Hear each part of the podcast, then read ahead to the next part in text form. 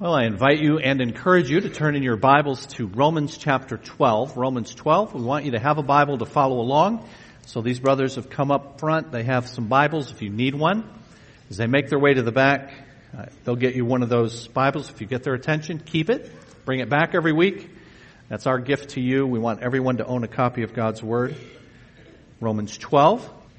Let me say thank you to our instrumentalists, our musicians, uh, they had a conspiracy of circumstances that took about 40% of their group away today, but they filled in uh, admirably. So thank you very well, very much for leading us in musical worship. Anti-intellectualism has a long and inglorious history within evangelicalism. Churches that believe and preach the Bible are often, though happily not always, opposed to the cultivation of the life of the mind. There are a number of reasons for this, some theological, some historical. For example, many Christians who may know nothing of the philosopher Plato nevertheless unwittingly follow his thought by promoting what is known as Platonic dualism. Plato sharply divided the material and immaterial components of the human person and famously said the body is the prison of the soul. Meaning the most important part of the individual, according to Plato, the immaterial soul is unfortunately trapped in a material body and it awaits its release from that prison. Theologian John Murray said the body is not an appendage. The notion that the body is the prison house of the soul and that the soul is incarcerated in the body is pagan in origin and it's anti-biblical. It is Platonic. And he has no resemblance, it has no resemblance to the biblical conception. You see, friends, God likes matter. He likes the material world. And the reason he does is because he made it. God had made humanity. He made us both physical and spiritual, and He pronounced that creation very good in all of its components. So one reason that we tend to be anti-intellectual is because we're anti-matter.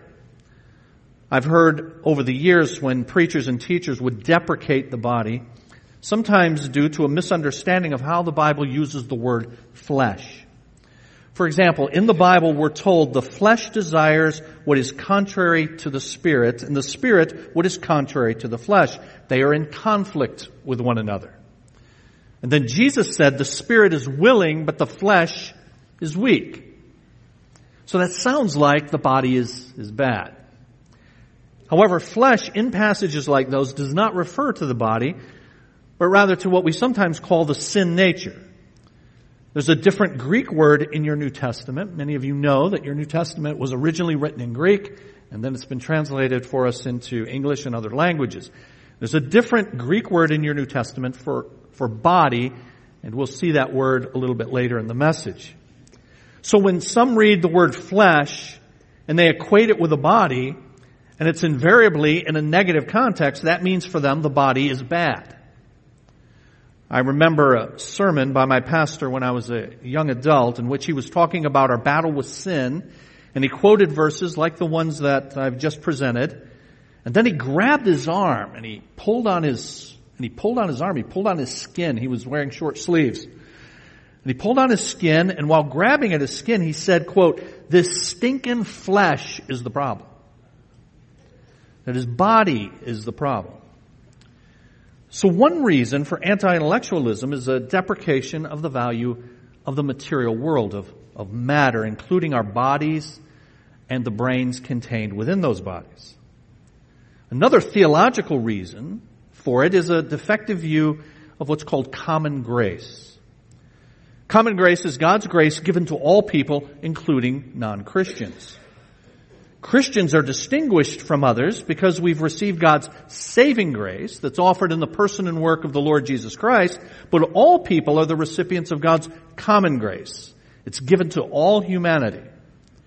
Jesus said, your father causes his sun to rise on the evil and the good and sends rain on the righteous and the unrighteous. So sin, though it affects every person, does not destroy every endeavor of God's image bearers. even those who are outside of Christ, Christian or not, whether those endeavors are in the arts, literature, music, or other pursuits. Because we are all made in the image of God and owing to His common grace to our fallen humanity, one does not have to be a Christian to produce good things. And we who are Christians can and should be discerning, discerning consumers and beneficiaries of those good things. And for those same reasons, just by the way, a good politician does not need to have to be a Christian either. Did you know that? And because we believe that, we sometimes get people in office, sometimes like, like almost always, who are not Christians. But then we feel like we have to sort of baptize them and make them Christians. And so I hear people say, well, you know, I think he's really a Christian. Really? What makes you think that? And why is that necessary? Do you agree with his policies or not? A non-Christian in God's common grace can actually rule well. So in addition to the erroneous theological reasons for neglecting the life of the mind, there's also a historical reason that many Christians are wary of it. Some of you know that about 100 years ago, a growing chasm between liberalism, not political liberalism, but theological liberalism and fundamentalism came into full view in what's called the fundamentalist modernist controversy. For decades before, many institutions of religious higher learning had abandoned foundational truths of Christianity, including the most foundational, because from it all others flow, namely belief in the Bible as God's inerrant revelation to us. The modernists or the theological liberals jettisoned belief in anything that was supernatural, and so miracles were denied, including the resurrection of Jesus, which is absolutely central to the gospel message. People who believed the gospel responded differently to that challenge. Some left those schools to start better schools. Westminster Theological Seminary in Philadelphia, where I've been privileged to do doctoral work, was started when Bible believing professors at Princeton Seminary resigned in protest and started a new school. In fact, among the later faculty there was theologian John Murray, who I quoted a bit earlier. But others practically discarded education altogether in response to this, reasoning we don't need all that book learning.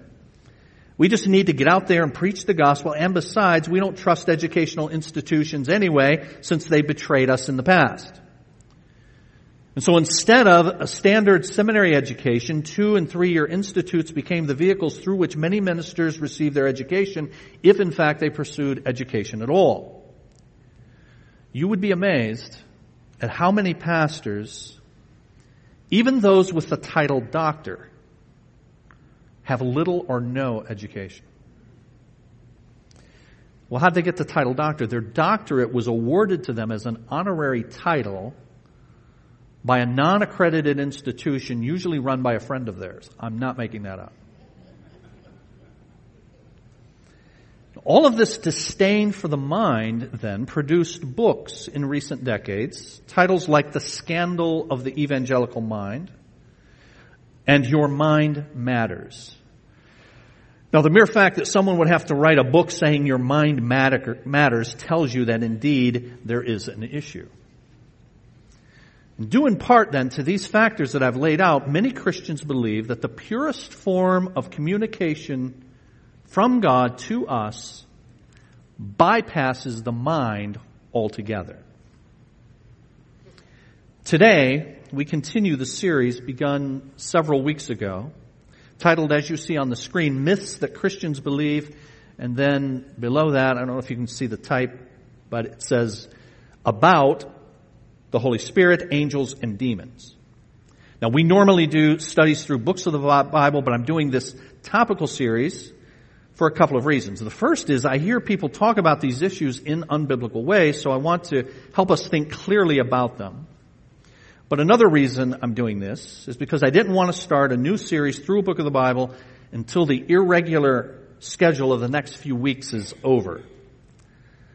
The first two messages in this series were on April 14th and then again two weeks ago on May the 5th. In between was Easter, and then I was away one week, and last week was Mother's Day, so we had a Mother's Day message. We'll have a fourth message in this series next Sunday. The following week we have a guest speaker. On June 9th we'll have what will probably be the final message in this mini series. Following week is Father's Day, so we'll have a Father's Day message. And then on June the 23rd, we'll start a series in the book of Jonah, and then in the fall, a series through the book of Revelation. Now the first two myths that we've looked at in this series on myths that Christians believe were first of all, the Holy Spirit reveals truth to us. It's a myth that the Holy Spirit reveals truth to us. We saw instead that God revealed truth to others and He's preserved that for us in the Bible. And then the second, two weeks ago, the second myth was that the Holy Spirit's work can be known apart from the Word. And now today we're going to see in the title of the message at the top of the outline that you should have received on the way in. That's inserted in your program. If you don't have that out as yet, I encourage you to take that out. And you see that the myth today is that the Holy Spirit bypasses the mind. Let's pray. Let's ask God to help us. Father, we thank you that we are here. We're thanking you that we are here because you are the one who, in your sovereign providence, guides all the circumstances of our lives. And so you, it is you who has made it possible. So thank you for the health. Thank you for the freedom. And thank you for granting the desire through various means for us to be here. And now here we are, as your people in your presence with your word opened before us. We ask you, Father, now to grant us a concentrated mind, a focused mind, an open heart, so that we can understand your word, so that we can be changed by it, and thereby please you. We pray this in the name of Jesus. Amen. Now in Romans chapter 12, the first verse says this, Therefore, I urge you, brothers and sisters, in view of God's mercy, to offer your bodies as a living sacrifice, holy and pleasing to God. This is your true and proper worship. Now we'll get to the outline in just a bit, but first, let me take a little bit to set the context of verse number two, which gets to the heart of what we're looking at today. In verse one, it starts with the word therefore, meaning that what's said in verse one of chapter 12 and following is based on what precedes. Therefore, based upon what's already been said, in the first 11 chapters of the book of Romans. And now the first 11 chapters of the book of Romans are an explanation of the gospel, a full explanation of the gospel. And now, in light of that explanation of the gospel, therefore, here's what you should do. In view of God's mercies presented, verse 1 is saying, in chapters 1 through 11, it's saying we should respond by living different lives, different from those that we pursued before embracing Christ and what He has done for us. Now when it says in verse 1, therefore, in view of God's, it says in the NIV, mercies. That's what most of you have. It says mercy. But it's actually, uh, the, the word is literally plural, in view of God's mercies. Because in chapters 1 through 11, there are multiple ways mentioned in which God has shown His mercy to those who belong to Jesus. I'm going to put on the screen just some of those. But in chapter 1 and verse 7, one of His mercies is His love shown to us. In chapter 2, His kindness. In chapter 3, His grace. His atonement. The justification that He's provided for us because of the life and death of Jesus the forgiveness that we receive in chapter 4 when we come to Him of our sins, past, present, and future. The reconciliation chapter 5 tells us about that we have with God, though we were estranged from Him, now we've been reconciled to Him and have a relationship with Him. He's given us eternal life, according to chapter 6. He's given us the Holy Spirit. We look forward to the future resurrection we have present adoption into his family. One day we will have glorified bodies. And then of course there's the word mercy itself that God has shown to us. So his mercies, these varied kindnesses and graces that God has bestowed upon us. Therefore I urge you, brothers and sisters, in view of God's mercies, to offer your bodies as a living sacrifice, holy and pleasing to God. This is your true and proper worship. It's saying that the Christian life is a sacrificial life. It's an important concept that involves killing the sinful desires that express themselves in the way we use our bodies. Back in chapter 3 of this book, we were given a catalog of the ways that we sin. And in chapter 3 verses 9 through 20, it speaks of how we use different parts of our anatomy to sin. It talks about our throats and our tongues and our mouths and our lips and our feet and our eyes.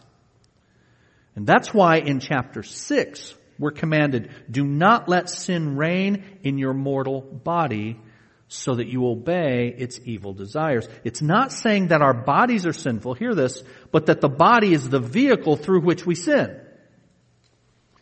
Your body is not the reason you sin, but it's the means by which you carry out sin. And the Greek word that's translated body there is soma. It's not the one that was translated flesh in the verses that we saw before, the word sarx. This is soma, a different word from flesh. Our bodies are not the problem. Indwelling sin is. The sacrificial lifestyle is characterized by useful service and holiness and a consuming passion to please God, verse 1 is saying. And this is the essence of true worship in all of life, not just on the Lord's day. So this verse, verse 1 ends with, this is your true and proper worship. But this holy life to which we're called by God cannot be realized if we, friends, live the same way that the world does. If we live the same way the world does, then we're, by definition, not living the holy life. Now why is that? That's because the word holy means to be set apart, to be different. That's actually what the word means. The Christian lifestyle is to be radically different. And that's why verse 2 says, if we're going to live this holy, different, set apart kind of life, verse 2, we cannot be conformed to the pattern of this world. And when the Bible says not to conform to this world, it means do not allow the values of the world to shape you. The word that's translated world in verse 2 is aeon, we get our word eon, we say eons from it. It means age. So don't be conformed to the values of the present age in which you live. J.B. Phillips translated that phrase, don't let the world squeeze you into its mold. So in contrast to being conformed to the world's mold by pursuing its values, verse 2 says, instead, be transformed and the word that's translated, sorry for all the translation, but the word that's translated transformed is the one from which we get our word metamorphosis. And it refers here to the fundamental transformation of character and conduct away from the standards of the world and into the image of Christ himself. Now there's one other verse in the New Testament that uses the same word that's translated transformed. And it means that very thing. 2 Corinthians chapter 3, we all are being transformed into His image with ever increasing glory. So in view of all that God and Jesus Christ has done for you, Paul who wrote this is saying, live differently from the world, different from what you were before you came to Christ. But how? How do we live these transformed lives? And verse 2 says, do not be do not conform to the pattern of this world, but be transformed by the renewing of your mind. That's how. By the renewing of your mind. Now, do you see that all of that depreciating of the mind and the life of the mind and the anti-intellectualism, do you see why that becomes a problem? Because it's by the renewing of the mind that we actually are conformed to Christ, that we live differently than the world. And so I say in your outline this. The Holy Spirit communicates to our minds. Now the term for renewing in verse 2 is based on a word for new that means new in quality. A renewed mind has a qualitative difference from the mindset that we find in the culture around us. Now although this passage does not tell us how our mind becomes renewed. We know from what the Bible says elsewhere that it's by a combination of the Spirit of God and the Word of God. When you were converted, when I was converted to Christ, assuming that we have been, it was because we heard the gospel message from the Word of God and the Holy Spirit of God opened our mind, changing our thinking so that we then viewed God and Christ and ourselves and our sin differently. It was an operation upon the mind so that your, so that your perspective was radically altered. And again, the same Paul who wrote Romans also wrote Ephesians and he said this, you are to no longer live in the futility the emptiness of your thinking. That thinking has been changed. And that thinking is to be continually changed. And change is to be cultivated by the renewing of the, of the mind. When you were saved, the Holy Spirit moved upon you, giving you spiritual life when before we were spiritually dead. The Bible says, God who is rich in mercy made us alive with Christ even when we were dead in transgressions. So who is it that affects this spiritual life and the transformation of our thinking? Well, the Bible says it's the Spirit of God. The Bible says the person without the Spirit does not accept the things that come from the Spirit of God. Then it goes on in the next verse, we'll see it in just a bit, but it says that the person with the Spirit, that is the Christian, the person who's been made alive by the Spirit of God when they heard the gospel message, that person sees things differently. And by the Spirit of God, using the Word of God, they evaluate all things through a new lens. It's the Holy Spirit who gave us this life, says Titus chapter 3. He saved us through rebirth and renewal by the Holy Spirit. So friends, it's the Holy Spirit who makes us alive so that our thinking is transformed. But how? How does He do that? By what means does He do it if in fact He uses any means at all? He does it, as we saw two weeks ago, by the means of the Word of God. And that's why in Ephesians chapter 6 where we're given the armor, the Christian's armor, you remember some of that? The shield of faith, the helmet of salvation, you got this one offensive weapon. Everything else is defensive. Helmet, breastplate, shield. But you got this one offensive weapon, a sword. And here's what it's called, the sword of the Spirit. And it tells us the sword of the Spirit is the Word of God. A renewed mind, first and foremost then, has a grasp of biblical truth. We learn to think in biblical categories with biblical terminology. A renewed mind has an understanding of the truths of the Word of God. And a renewed mind then evaluates all things on the basis of that truth. The passage I alluded to just a bit ago in 1 Corinthians 2, the person with the Spirit makes evaluations, judgments about all things. But he does that now from a different, radically altered perspective, a different mindset. This is why the night before Jesus was crucified, he prayed to the Father in John chapter 17 in this beautiful prayer that goes for 23 verses. And in the first five of those, he prays for himself. And then he prays for the 11 who he's sending out. And then beginning in verse 20, he prays for us. Those of us who would come to him in the future through the message that the apostles would preserve for us. And in the midst of that high priestly prayer of Jesus, this marvelous prayer, Jesus is talking about sending them and by extension us into the world, a hostile world to the message of the gospel. And he says, you're not to be like the world. I'm sending you into it just as the Father has sent me, but you're not to be like that world. And in the midst of this prayer, he says these famous words. Sanctify them. Sanctify Christians by your truth. Your word is truth. Sanctify. That is the word for make holy. Set them apart. Make them different. How? By your truth. What is your truth? It's the word of God. From the very beginning of Christian history, the Bible says the early Christians devoted themselves to the apostles' teaching. The Bible tells us you were taught in accordance with the truth that is in Jesus. Notice, teaching, you were taught.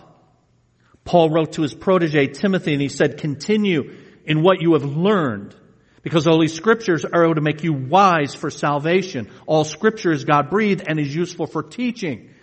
And so they continued in the apostles' teaching. They were taught. You continue, Timothy, in what you've learned because it gives you the knowledge that you then apply towards salvation. And all scripture is useful for the first thing on a list of four is teaching. Over and over and over in the Bible, the emphasis is on learning, on education, on teaching that is centered on the Word of God. Friends, the Holy Spirit communicates to our minds through the revelation that He has given us in the Bible. Secondly, the Holy Spirit's work is mediated mediated. When I say mediated, I mean he does not bypass our minds in communicating this truth to us. His truth is mediated through our thinking ability, our God-given thinking ability. Now, if someone denies that, which many people do, in, certainly in practice, if you deny that, that makes you a mystic. A mystic is one who believes that God communicates truth to us in an unmediated, immediate manner. The Concise Dictionary of Theology defines mysticism this way. It's a form of religious practice which seeks direct knowledge of God rather than an intellectual knowledge of Him. So a mystic is someone who will encounter God.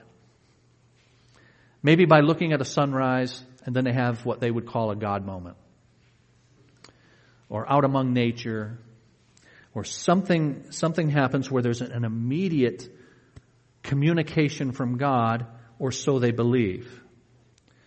But the Bible does not teach mysticism because as we're going to see, it teaches the Holy Spirit's work is in fact mediated. Meaning a couple of things. I say in your outline, He does not work directly with our spirit. He does not work directly now. I'm not saying he doesn't work with our spirit. I'm saying he doesn't do it directly. He does it in a mediated way. Now, Christian cable television is filled with mystics. The man who gave rise to so many of these is a guy named, who's now passed, but named Kenneth Hagin. He was the spiritual mentor of Kenneth Copeland. Kenneth Copeland, in turn, has mentored many of the other mystics that you'll see on the Trinity Broadcasting Network, for instance, if you make the mistake of watching that stuff. Now, I made the mistake years ago, and I saw Kenneth Hagin teaching on how the Holy Spirit communicates with us in what he calls his spirit man. The Holy Spirit talks to me in my spirit man, he would say. And he located the exact place of the spirit man in his body as he was teaching this. The Holy Spirit communicates in my spirit man. And then he says from Proverbs 20 and verse 27, the spirit of man is the candle of the Lord searching all the inward parts of the belly. And then he pointed to his belly and he said the spirit man is in his midsection. Now, I was actually glad to hear that because if the Holy Spirit is located in your midsection, I have more of the Spirit than most people have.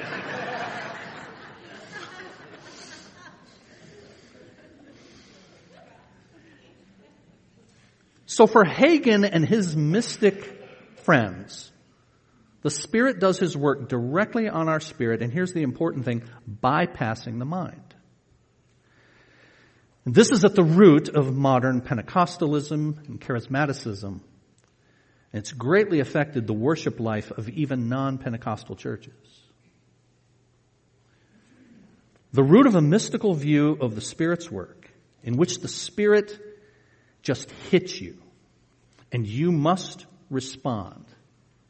That's what is at bottom. That's what's foundational to the approach that many people take today to the Christian life. In fact, to fail in their minds, to fail to respond when the Spirit hits you would be disrespectful to the Spirit who is moving you. So a key question is whether or not, in fact, the Spirit works that way. Does the Holy Spirit grab you, as it were, and in effect take over and you passively react? Is the height of spirituality to be, quote, open to the work of the Spirit? And again, quote, to say, Holy Spirit, have your way in this service, and then we react accordingly? Is that the way the Spirit operates? Well, it turns out no. And why do I say no? Because in a chapter in your New Testament that is devoted, the entire chapter, to the operation of the Spirit, how the Spirit works. The apostle Paul, who wrote 1 Corinthians chapter 14, combats explicitly the mystical idea, explicitly. He corrects the error of the Corinthian church, the mystical error of the Corinthian church. That thought that the Spirit indeed bypasses the mind and goes directly to your spirit and moves you to do things, sort of hits you. And Paul combats that very directly. In the middle of that chapter, he says this I will pray with my spirit, but I will pray with my understanding. The King James says, I will pray with my spirit and I will pray with my mind also. He says, I will sing with my spirit, but I will also sing with my understanding. You see, the spirit does not bypass the mind. Paul says this very, teaches this very directly. Whether in praying, whether in singing, God gave you that mind and the Spirit operates upon that mind. He's given you a renewed mind and He's continuing to renew that mind with a radically different perspective. And he doesn't bypass it. In fact, as I grew up in my Pentecostal church, many of you know that, that I grew up Pentecostal. That was the order of the day. That was the way our services went. People would be, and I don't say this disrespectfully, I'm just describing what happened, but people would be hit by the Spirit, sort of zapped by the Spirit. And the Spirit would move them to do something to stand up and say something, speak in a tongue, offer a prophecy, sometimes be slain, what they call slain in the spirit. It was, every service was like that. But it was the spirit that was supposedly doing all of this. And as a child, I, am watching this and I'm thinking this is what the Spirit does. And if the Spirit does that to you, well then of course it would be disobedient, it would be wrong, it would be disrespectful not to respond accordingly. Then I began, as I got a little older, to study that. I saw that the Spirit does not bypass the mind. It is not mystical. And further, in that very chapter, in 1 Corinthians chapter 14, Paul talks about speaking in tongues, the very thing that happened when I was a kid in our churches, about prophecies, the very thing that would happen in our churches. Someone would say they had a message from God and they would stand up and speak it. And in that very chapter, toward the end, Here's what Paul says. The spirits of prophets are subject to the control of prophets. Do you see what he's saying there? The Spirit does not just grab you and throw you out of your seat, as it were. The Spirit of the prophets is actually still under the control of the prophets. Now, could the Spirit do that? Of course. But Paul is saying the Spirit does not do that. God is the one who gave us these minds and He uses those minds as part of a mediated process in carrying out His work. So the Holy Spirit does not work directly with our spirit. And, I say in your outline, He does not work directly with our emotions. And I say that because you hear people say things like, you could sense the Spirit moving. Maybe you've said this. It's well intended. But you could sense the Spirit moving.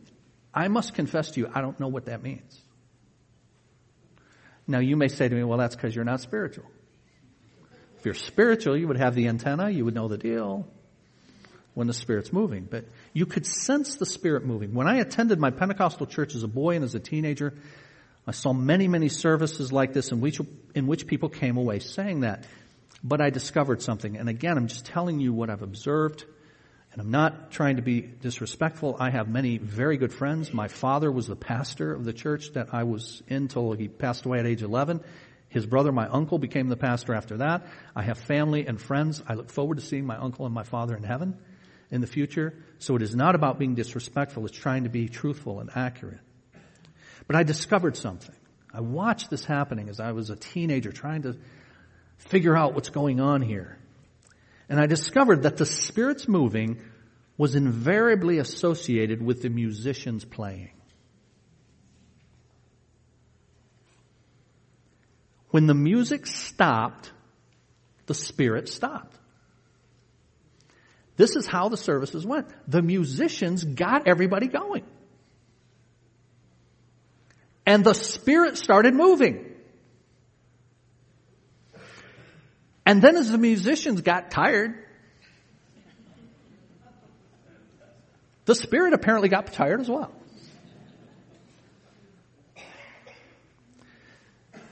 But it's not just musicians who do it, who manipulate the emotions, and then we call that the Spirit. Preachers practice the art of stirring the emotions. Getting people to respond in a particular way, often by walking the aisle to the front. And at the front it's often called an altar. And when many people do that, it's said the Spirit was moving. Well, how do we know that? And evangelists, honestly, evangelists, camp speakers, they've cultivated the way of doing this. The way of getting people to do what they want them to do, respond the way they want them to respond. And so let's make some application of this then. And I have this for you in your outline. Given those truths, then how can we apply this? First, we should understand that truth should inform response. Truth should inform response. That is, before you respond to something, that something should have been flagged as true. So you, you should have heard something that then you, that is true and you respond to it. But see, in a non in a, in a non-mediated approach to the Spirit, you're not responding to anything except the impulse. The Spirit hits you, zaps you, moves on you, and then you respond. There's no thinking that goes with that. And very often in churches, as I said, that goes with the, that goes with the, the music. And so we equate the moving of the music with the moving of the Spirit. It's one of the reasons that people think that the preaching time is actually not worship.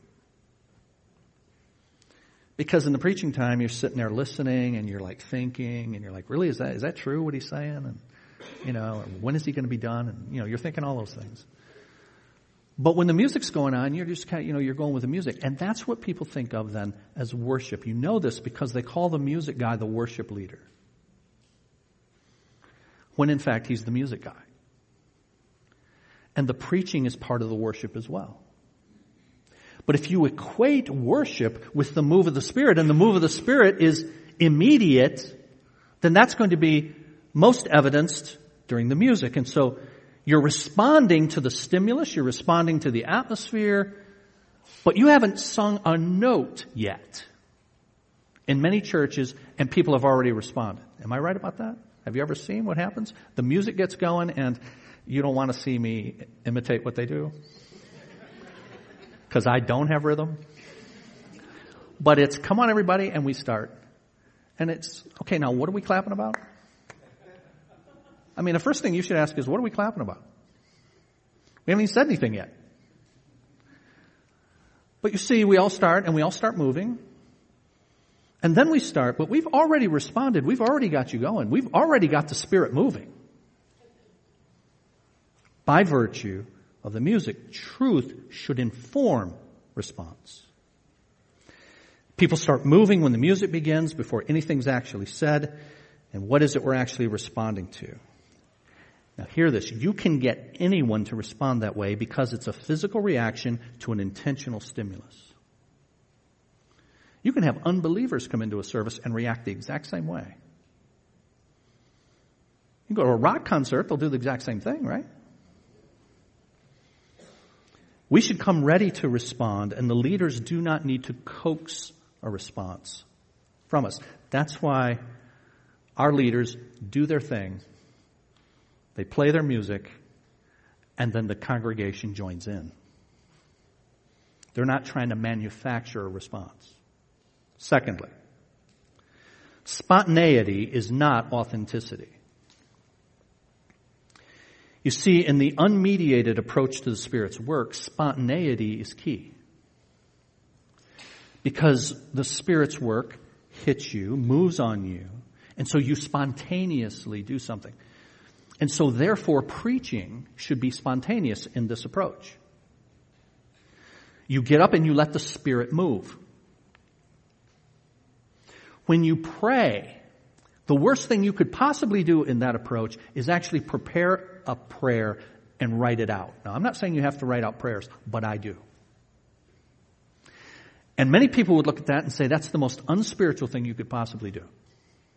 How's the Spirit moving in that? Well, look, if the Spirit can move while I'm standing here, why couldn't the Spirit move when I was in my study writing that prayer? And I would suggest to you, He works through that.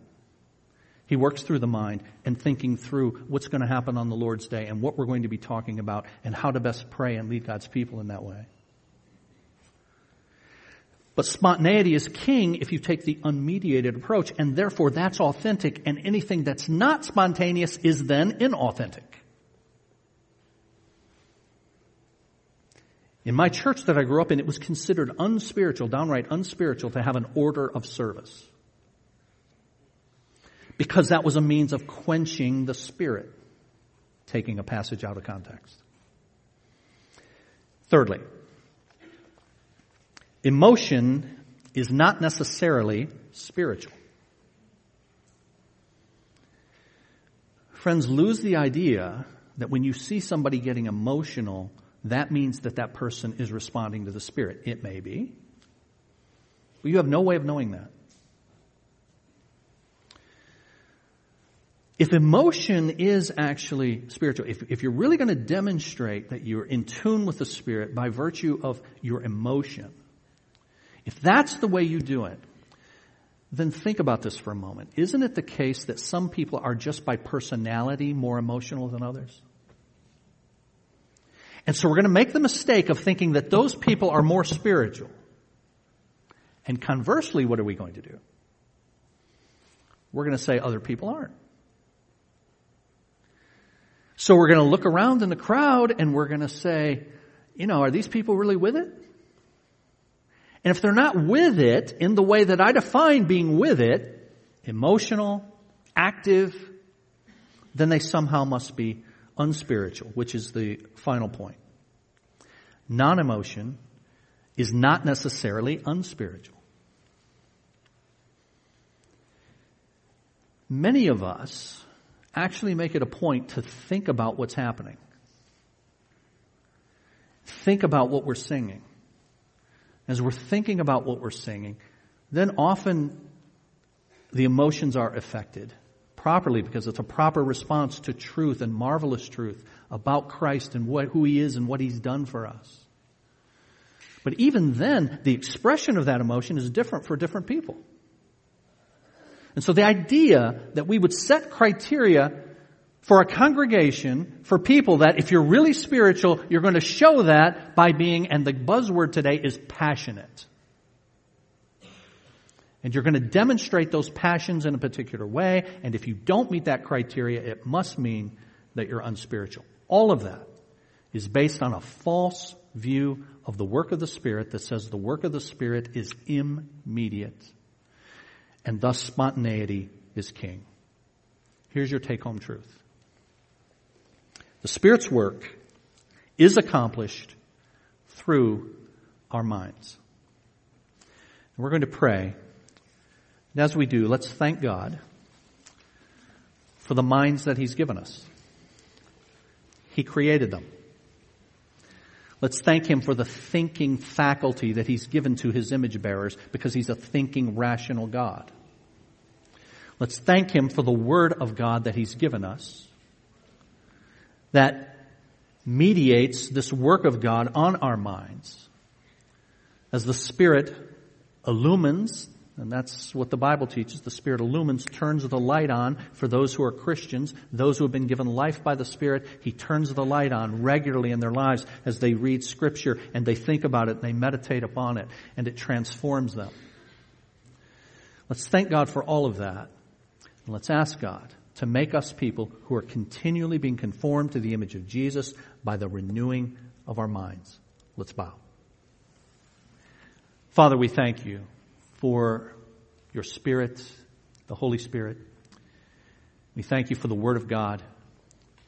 And we thank you that the Spirit of God and the Word of God work in tandem and they operate on the minds of believers, minds that you have given us minds that you have regenerated, made alive spiritually, so that now our perspective is radically altered on all things.